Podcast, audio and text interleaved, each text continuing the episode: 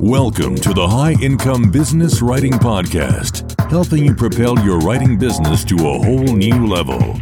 And now, here's your host, Ed Gandia. Hey there, welcome to the High Income Business Writing Podcast. I am your host, Ed Gandia, and this is the podcast for business writers and copywriters who want to earn more in less time doing work they love for better clients. Just a quick reminder that you can find detailed show notes for this episode at b2blauncher.com forward slash episode 196. And those notes always include a summary of our discussion here, as well as any links to resources we mentioned during the show. You would think that having a flexible work schedule would lead to better physical health. But the sad truth is that many work at home writers struggle to get and stay healthy. Now, of course, we may not have a long day with a brutal commute like our colleagues with day jobs, but we have other and often just perceived challenges. We have other challenges to contend with. I mean, when you think about it, a flexible schedule leads many of us to put everything ahead of physical fitness, you know, because when it's that flexible and nobody's telling you do this, or you have very limited time to get these things done, very limited blocks during a day to get these things done, then it tends to get put at the back of the line. Also, being so close to a refrigerator full of food or a pantry full of food is also a problem, and working at a desk for long hours can take a toll on the body.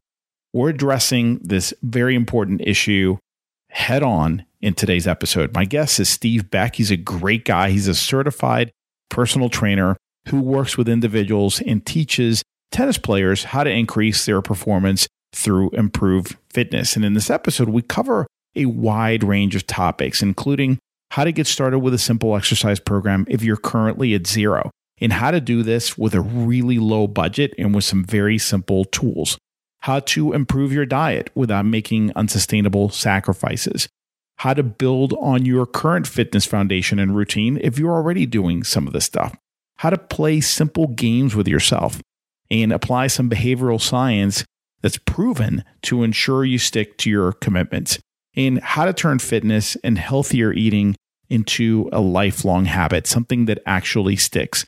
Now, before we get to Steve, I want to just include a quick but very important note. Steve and I are not doctors, we're not medical professionals, we don't even play one on the internet. So please consult with your doctor before starting or changing your exercise or nutrition program. So, with that, I hope you enjoy my conversation with Steve Beck. Hey, Steve, welcome to the show, man. It's great to have you here. Hey, Ed, thanks for having me. It's great to be here, and I look forward to helping you answer some and your team, your crew, answer some questions. Perfect. Well, I'm glad you're here. This is a very important topic that I've been wanting to dive into for a while. Before we get to that, tell us a little bit about yourself in the kind of work you do, your area of expertise, just so people have a little bit of context. Yeah, sure. So I have been in and out of fitness, but well, let me start off with this. My own personal fitness journey, I guess, started when I was, I don't know, the first time I saw a Bruce Lee movie. and I wanted to do that. That is what I wanted to do. And so I took some karate classes when I was a kid and I played baseball growing up, and I always loved gymnastics and running around and playing in the woods and swinging on stuff, and was always a pretty naturally gifted athletic person. And then when I turned maybe 16, 17, I was a fairly skinny kid. And so I decided I wanted to start exercising and working out. And I'd never done anything formally. So I joined a gym and did a bunch of stuff and made a bunch of mistakes and did never get injured or anything, but you know, just kind of found my way. And a couple years, well, probably about nine, ten years ago, started really developing an earnest interest in health and fitness. And so I pretty much went online and read books and got my hands on every resource I could. And then I went and got uh, personal trainer certification after that, I saw I was training clients and working with them, and I saw that nutrition was pretty much going to be a huge part of any kind of fitness program or overall health. Mm-hmm. And so I got a really good uh, nutrition certification from a guy named John Berardi. He runs a company called Precision Nutrition up in Canada. He's out of Toronto. Shout out to him. He's a brilliant guy. And then I got a furthering my education. I got a corrective exercise specialist certification, which really helped me out with a bunch of stuff, including my own personal issues. So I just kind of wanted to be as well rounded as I could and provide every solution that I could for clients. And I coached for about the last eight years or so pretty heavily in the beginning and I've kind of tapered off a little bit. I've got a full time job that I do. And uh, like you and I discussed a little bit beforehand, I kind of just do some one off stuff now. I've got a couple people that I help out and write programs for and really just try to, you know, be a resource for anyone around me that needs help in that area. Oh, that's perfect. So this is, it sounds like a lot of this started as uh, kind of a personal journey and a personal passion. And then it turned into working with others, which is the way that so many of us get started and get going. You know, you mentioned something that I wanted to hit on. I'm going to get kind of real granular and then we'll pull back and get more high level. But, you know, you mentioned nutrition being a huge part of the formula. And I'm curious, you know, there's always this question of, you know, nutrition versus exercise. Obviously, we need both, but, you know, what's your take on if we want to get healthy, you know, live a healthier life, improve our overall health, you know, how much of it is a nutrition thing and how much of it is an exercise thing? Well, like most answers that I will give to most questions that people ask about fitness, and it can be kind of maddening. It depends. so, yeah, it depends on so many factors. What's your current lifestyle? What are your genetics? What underlying conditions might you have? How willing are you to change? How able are you to change? So it can go really deep, really quick. But to give you, I guess, a short answer, you can't out train a bad diet, right? And mm-hmm. so food is, who was it? Hippocrates, I think, said, let food be thy medicine and medicine be thy food. So food is kind of the uh, a cornerstone or pillar, foundational element of our overall health, whether we're exercising or not. If you eat McDonald's three times a day and drink soda and sit on the couch, guess what's going to happen? Not good stuff, right? Yeah. Not good. Good for your physique, not going to be good for your overall health. So I think it's an integral part. If I was coaching someone and, and I couldn't have them exercise, but I wanted them to get better in better shape, I would tell them to, I would modify their diet and tell them to eat clean food. And I would tell them to get eight hours of sleep a night. And then we could come back and revisit in a month and see how they're feeling. So I, I, that was kind of a long-winded way to answer your question, but is that kind of what you were looking for? Yeah, yeah. Because it's here's where I'm going with this, and, and I think anyone listening to this can relate. I think there's a general belief out there, and I'm asking you, I don't know what the answer is, but there's a general belief that, you know what, I know I can't eat McDonald's three times a day, okay, but I'm going to have ice cream about three, four times a week and have like a whole pizza to myself, but I will make it up at the gym. okay. And I know we're, you know, this is a very complex topic. And I guess, you know, maybe the question needs to be qualified. It depends on your goal and what you're trying to accomplish. But, you know, is that kind of a fallacy? This idea that, you know, I'm going to work really hard at the gym, but then I'm going to eat whatever I want within reason. You know, is that maybe the wrong way to think about it? Yeah, I guess it depends on what your definition of within reason is.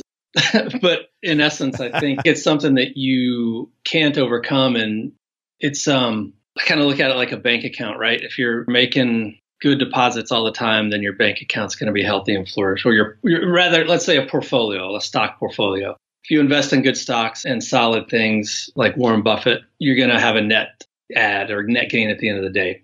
Yeah. But if you, you know, invest in a bunch of junk and internet startups and tech bubble type things and prospects and angel investing, it's going to be questionable. You might be okay, but more than likely you're going to have some issues at some point. So again, it goes back, it's a foundational thing. And if you were to do nothing else but eat healthy and walk around and sleep good, you'd be light years ahead of the general populace. In terms of sleep, is the eight hour a night thing still kind of the way to go? I mean, it's a good starting place. I would probably challenge you to find someone that gets eight hours of sleep a night. I know I probably don't. I know you might not. I know probably a bunch of your listeners, if they're have an entrepreneurial spirit may not be great at that, but that's kind of a good baseline. You know, people are different. Some people can get by six to seven. Some people need eight or nine. Depends on how much stress you have, what you're trying to recover from in your life, physical wise and mental wise, and just kind of all those things. Again, it depends, but it's a good starting place, I think. Gotcha. You know, I want to kind of set the stage here and just kind of explain who might be listening here. So, most of my listeners are freelance creative professionals. They spend a good portion of their day sitting at their desk. They know they need to exercise more. I mean, that's I don't think that's really a you know a debatable issue, but they're not really sure what to do, how to get started, or how to make it stick. And we can get into some detail here if you want, but what's a practical way to overcome these challenges? Yeah. So if you're at a like starting at zero, basically, or maybe you've had some, maybe you played sports in your young life or in school or in college, and maybe you used to exercise or you've exercised intermittently, or you've never exercised before in your life. There's a lot of, I'm, I'm a big proponent of all the stuff I've learned over the years. The more that I learn, the more I figure out just to keep it simple, right? So if you can make yourself take two 10 minute walks a day or try to challenge yourself to get eight to 10,000 steps a day if you got a pedometer or something like that. That's a great, really, really good starting point that has a lot of benefit for your cardiovascular system. It gets you out of the seat, out of the office, out into some natural sunlight, into the atmosphere, which is really good for you. That's a great kind of A.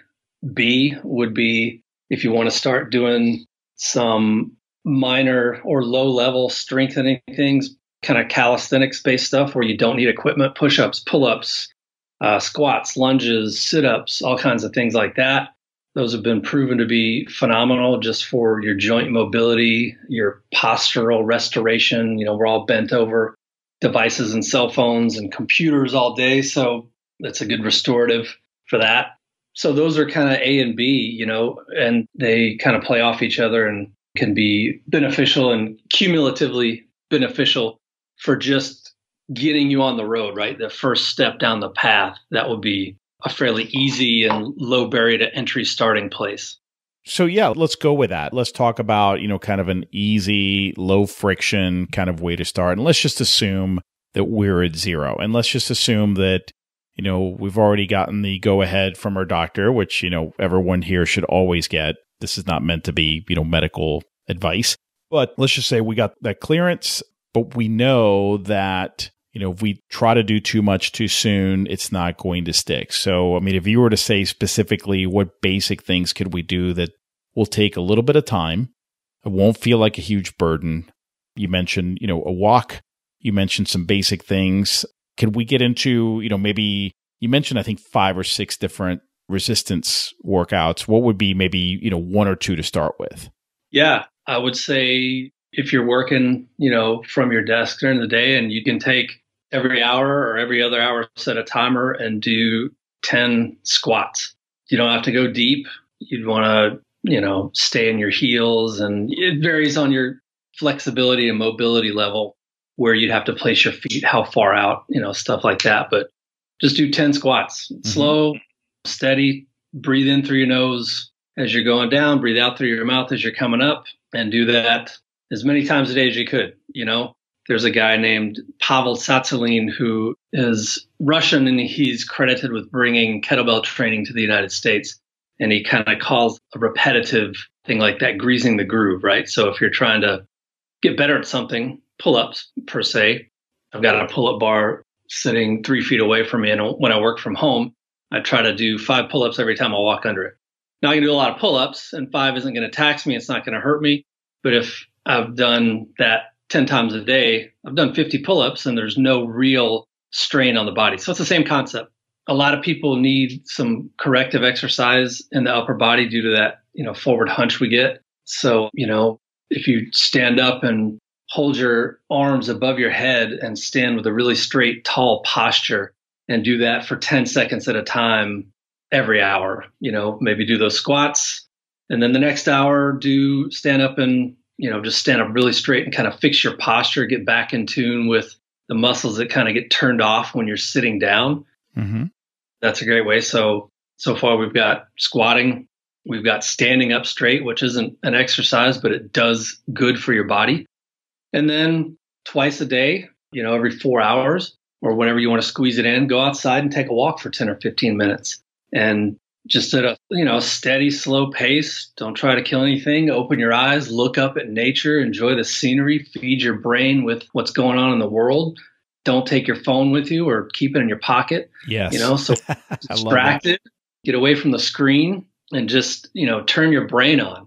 So much we get so hyper focused and i'm just as guilty as anybody. We're working on a task and you know all we see is the 8 by 10 screen in front of us and we forget that there's a beautiful world out there and there's green grass and wildlife and sun shining that's really good for our vitamin D and helping our circadian rhythms. So just do a little get back to nature. I mean, even if you're in a city or in a pretty populated area, still just getting out and getting some fresh air and sunshine is really good for you. So right there, you've got three things that are low impact, high ROI if you do them consistently and with awareness. I love that because that's exactly what I was hoping you'd give us is some high ROI, easy things to do that will create quick wins, right? Because if you do this, you're going to feel so good about yourself and the fact that you did them and you're going to start feeling better. And then that's going to be the traction. reward, right? So Absolutely. That's the feedback loop right there that we're looking for. And then it turns into a habit. And now you're starting to ask yourself, okay, what else can I do? Yeah. Yeah. That becomes like, oh, that's, you know, normal now and I've patterned that those activities. And that's really what uh, every good exercise program, every good athlete is built on is patterning to some degree. When you're a baby, you learn how to walk, you learn how to sit, you learn how to squat, you learn how to run, you learn how to sprint, you learn how to cut sideways, and then you learn how to do it with a load, either running up a hill or with an external load of some sort. And that's that, that patterning and that you know, in neurological terms, I guess you would call it myelinating the axons of your brain to repeat those patterns and cement them in place. And now you've got a good baseline that you can start building on. Now, do you recommend in terms of cues? Because I know many times this sounds great. I got good intentions, but then it's the end of the day and I forgot. Right. So, are there any suggestions or recommendations, even really simple stuff, to ensure that we actually remember to do this stuff and not have it slip? Yeah, I mean, you can play games with yourself.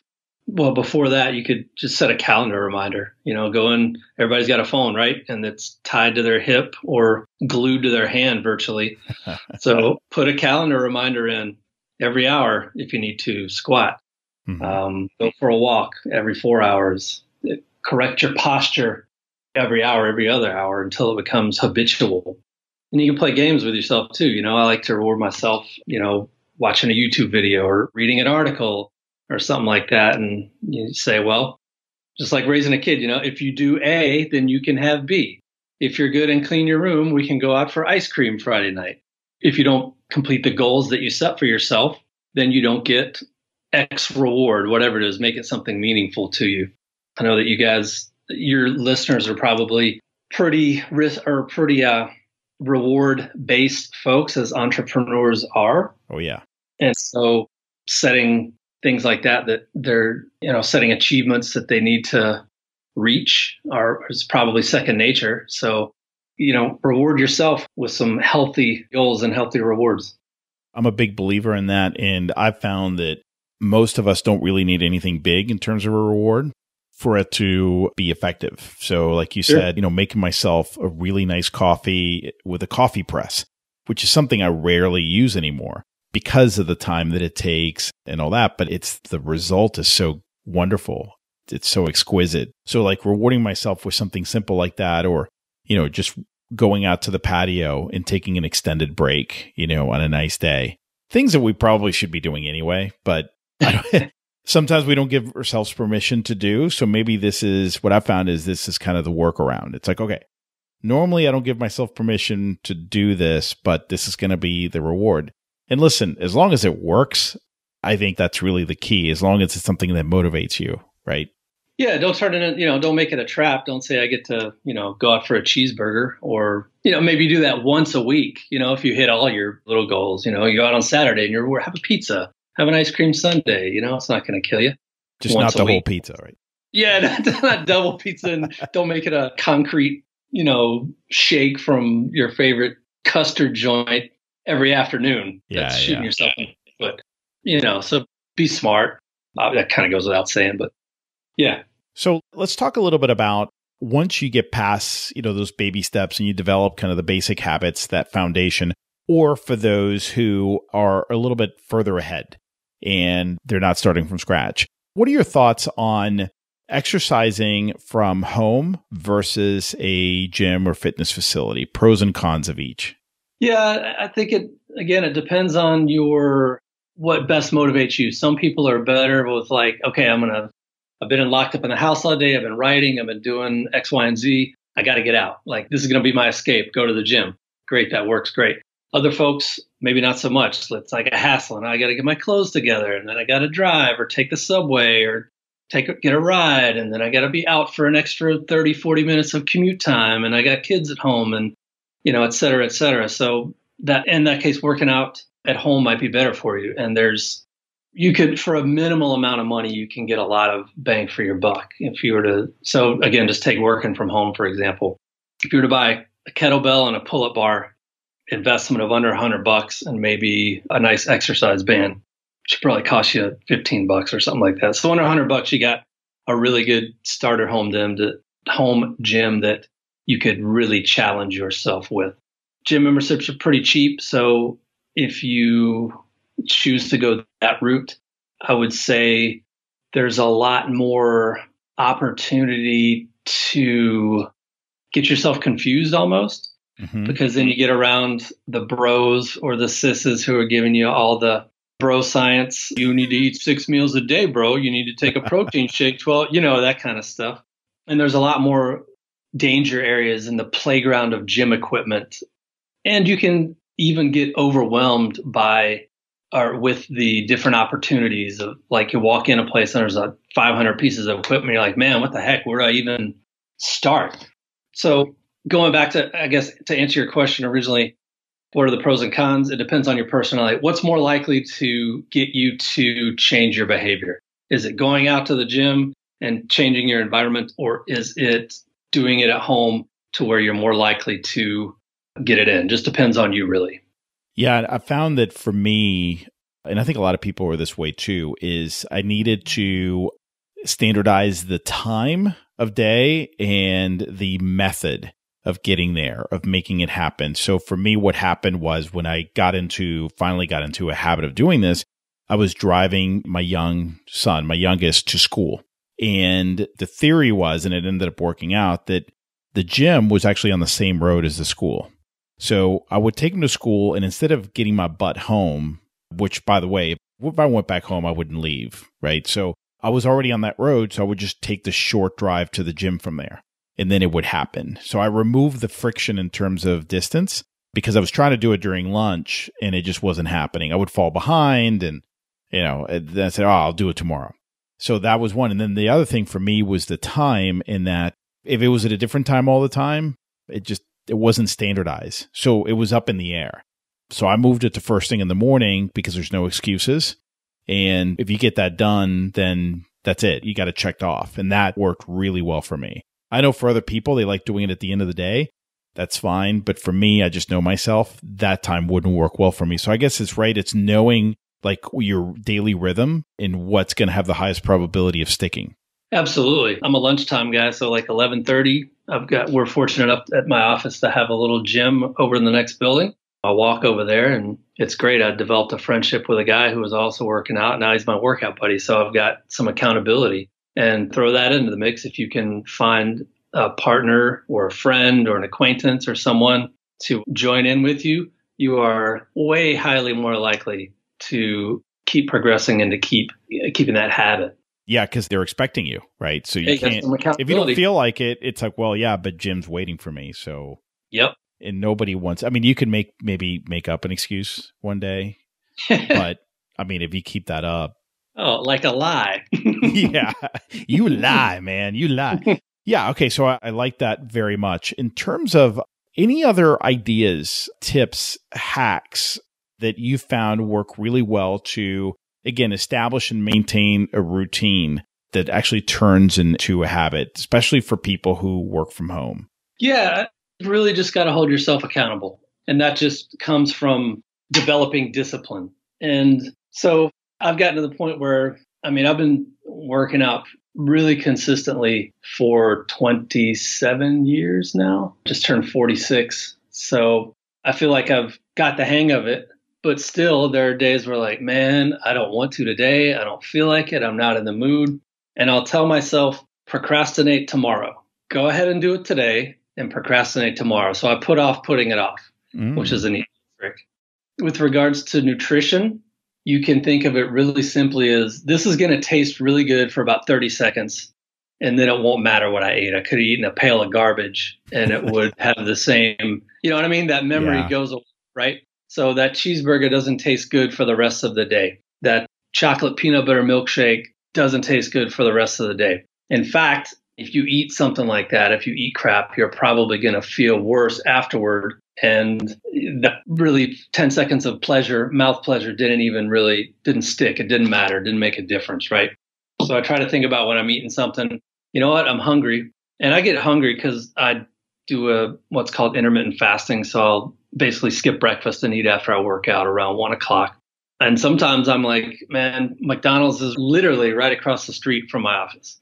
I could go there within five minutes and have something real good. But I tell myself, you know what? Just eat what I brought, which is generally healthy food. And I won't be, you know, I'll forget about it in 30 minutes. The immediacy of hunger sometimes drives us to do stupid things. But if you can work through that and just say, make something healthy, eat it, and then you'll be fine after that. You know, I actually never thought about that before, Steve. So I'm glad you mentioned it. Doesn't it seem like if you're thinking about a pizza or McDonald's or whatever, it's really the anticipation that's greater. So in other words, like if I'm thinking about it and it's 10 o'clock in the morning and I'm thinking about on the way home, pick up a pizza, right? It's really the high that you can experience is from that moment till six o'clock when you get out of work. Um, but the moment you eat it, it lasts about whatever, a few minutes, and then you feel like crap for the rest of yeah. the night. I never really thought about that. We about we have it backwards. O'clock in the morning, then we might have deeper issues that we need to look into. But yeah, exactly, exactly. But it's I never thought about it. It's the the it's actually inverted. We never anticipate it and then feel great while and after. It's always like the anticipation, the five minutes it takes to eat the couple of slices of pizza, and then that's it. And then after that, it's like a huge low. It takes the same amount of time to eat some a piece of steak and some roasted broccoli and you feel better afterwards. I love but yeah, it is, you're right. We place a lot of emphasis on the thing. Like, I need that thing. I need that dopamine hit that's going to come from that food and it's going to be so good and yada, yada, yada. Yeah, totally. You mentioned intermittent fasting. If you wouldn't mind, can you tell us a little bit about what that is? I know that's been a huge topic lately. And curious, you know, you said you wait till one o'clock, and what's your eating window like? Uh, how long? Yeah, generally I'll eat between one one thirty, and I try not to eat past nine thirty at night. Mm-hmm. During the week, weekends are a little bit different. You know, I'll loosen up a little bit. So you got an eight-hour eating window. Yeah, pretty much. So, and what's the benefit of that? There's a lot of benefit. First and foremost, it'll teach you to recognize mental hunger from physical hunger. So the first, if you do this experiment, just skip breakfast three days in a row and allow yourself water or black coffee, so nothing caloric, right? You may think you're hungry when you get up in the morning, but you'll recognize by noon, I'm really hungry. This is what real hunger feels like. You could even do a 24 hour fast and kind of further that experiment a little bit. But the science has shown that it's really good because it kind of allows you to reset your digestive system, clean everything out. There's some stuff that happens at the cellular level that I'm not smart enough to understand. I could throw out some smart sounding words, but uh, suffice it to say, it's really good for kind of cell regeneration and things of that nature. So it's got a lot of benefits. I think for me, one of the biggest benefits is just kind of the mental toughness aspect, if I can say it that way, is just I control when I'm going to eat. My hunger doesn't control me. And it allows me to have a little bit more autonomy over the way that I look at food. And I look at it like, man, I just went 16 hours without eating. Granted, eight of them, seven of them, I was asleep. So that's no real big challenge, but I've kind of deprived myself of food. I want something that's going to reward me in a healthy and positive way for that small sacrifice. And it allows me to look at foods like not just as we have a problem in America. We have so much ready access to food that we kind of take it for granted and we can just eat whatever, whenever, 24 7. You can get it delivered to your door without even leaving the couch, right? Mm-hmm. So I think we've lost the value of what food really is. And if you deprive yourself for a little while, you kind of regain that respect for food and see it for what it is. It's either a building block or an agent for positive change in your life and positivity, or it's an agent for destruction and sickness and kind of going backwards. So that all makes sense? Yeah, that's a beautiful explanation. The mental toughness aspect is something I hadn't really given much thought to. I started doing this about a year ago. And well, a couple of things. You're right. I've been able to kind of play that game with myself. It's, you know, my brain tells me that I'm hungry, but I'm really not. And being able to forego that and just see how far I can push it has been a really interesting experiment. And I've even gone as far as 42 hours, which really makes me more mindful and aware in a way I can't really explain. Yeah. Um, and it also cuts me cuts it down to two meals a day because mm-hmm. by the time I eat, it's lunch, and then you know I'll have uh, like a bulletproof coffee or something somewhere in the middle, and then it's dinner, and then that's it. You know, I'm done. So I'm consuming less, which is obviously good thing. Yeah, for me, I'm older now, and I mean, I used to be. You probably most people can identify with this. When you're younger and you're a male and you're growing, you could eat the refrigerator, right? It doesn't matter. But now, like, I can't shovel in much more than a couple thousand calories in my eating window. So it's going to naturally make me eat less. That kind of mental toughness or mental aspect of it makes me focus on better food choices because I don't want to waste my calories on something that's not going to be good for me, right? Yeah. So it does a lot of there's a, a multitude. Again, you know, going back to what you said, you know, check with your doctor, make sure you get you're okay to do that. But I think most people would probably benefit from doing that. I mean, there's guys that, you know, will go do like a 72 hour fast every quarter. They'll go like every week, they'll go a 24 hour fast, something like that. So there's a lot of benefit to it in the mental and the physical. I've found that it helps me stay leaner, helps me stay at a healthy weight, and it, it's good for me mentally and physically. Man, this has been great, Steve. I've learned so much. And you certainly understand what it's like to be at home, that close to the fridge, that easy to be able to say, well, I don't need to go to the gym today. I'll go tomorrow. So I appreciate all the tips, advice that you gave us to make sure that we can start and develop that foundation, or if we're already there, that we can improve on what we're already doing. Before we sign off, where can people learn more about you and what you're up to? Yeah, so I'm kind of unique in that I don't have a social media presence. Good for you. that's that's the one disciplinary cut that I've made in my life that I have found to be endlessly positive. I don't waste time on Twitter, Facebook, etc. So you really can't find me. If if you want to, you know, give out my email address, you can do that but uh, I don't know how many listeners you have. I'm a little hesitant. yeah, let's not just in but, uh, case. Uh, but uh, yeah. yeah. if there's any other way that you know people can check out what you're doing, or maybe some of the courses that you've helped developed, um, you know, I'd love to link to them in the in the oh, show yeah, notes. Sure. Ian's website, our friend and comedy Ian Westermann runs a website called essentialtennis.com and he has a lot of content up on YouTube. I know that his courses are pay to enter, right? So yeah, he only he only releases them at certain points. We just did rehash of not a rehash, a whole new program called Complete Tennis Fitness 360, which we launched at the beginning of the year. And I know that it's a really good program. It's the best one we've done yet. It's the third iteration. So I know that he relaunches that from time to time, and you can sign up for his email list or you can go on his website there's also some stuff on YouTube. Uh, you can see if you search for his stuff and, uh, you know, Essential Tennis Steve Beck, you'll see some content there, some promotional content stuff that we've done together. But there's a lot of good resources out there. BenGreenfieldFitness.com is one of my favorite guys to go to. He's really smart with nutrition and exercise. So, yeah, that's kind of my uh, little plug for other people. Perfect. No, I appreciate that. And we'll make sure to link to those in the uh, show notes. And I just want to give an extra plug to Ian, my buddy Ian Westermann with Essential Tennis. Some amazing content. That guy is just so passionate about creating the best stuff possible. and so much of it is free. And in fact, I would say whether or not you play tennis, check out his YouTube channel, the Essential Tennis YouTube channel. One of the things that I'm so impressed by what he's done is he has got the biggest YouTube channel outside of the USTA, Wimbledon, and one other big tennis channel. I mean, so he's like the outside of those, he is the biggest, which is amazing. I've seen his growth and just been so inspired by what he's done. He's got some great stuff. And I know the stuff you guys have put together is just top notch. So, guys, check it out. The links are in the show notes. And Steve, thanks again, man. Really appreciate you uh, joining us today. Yeah, it's been my pleasure, and I really enjoyed our chat. The High Income Business Writing Podcast is a production of B2B Business Launcher. Learn more at b2blauncher.com.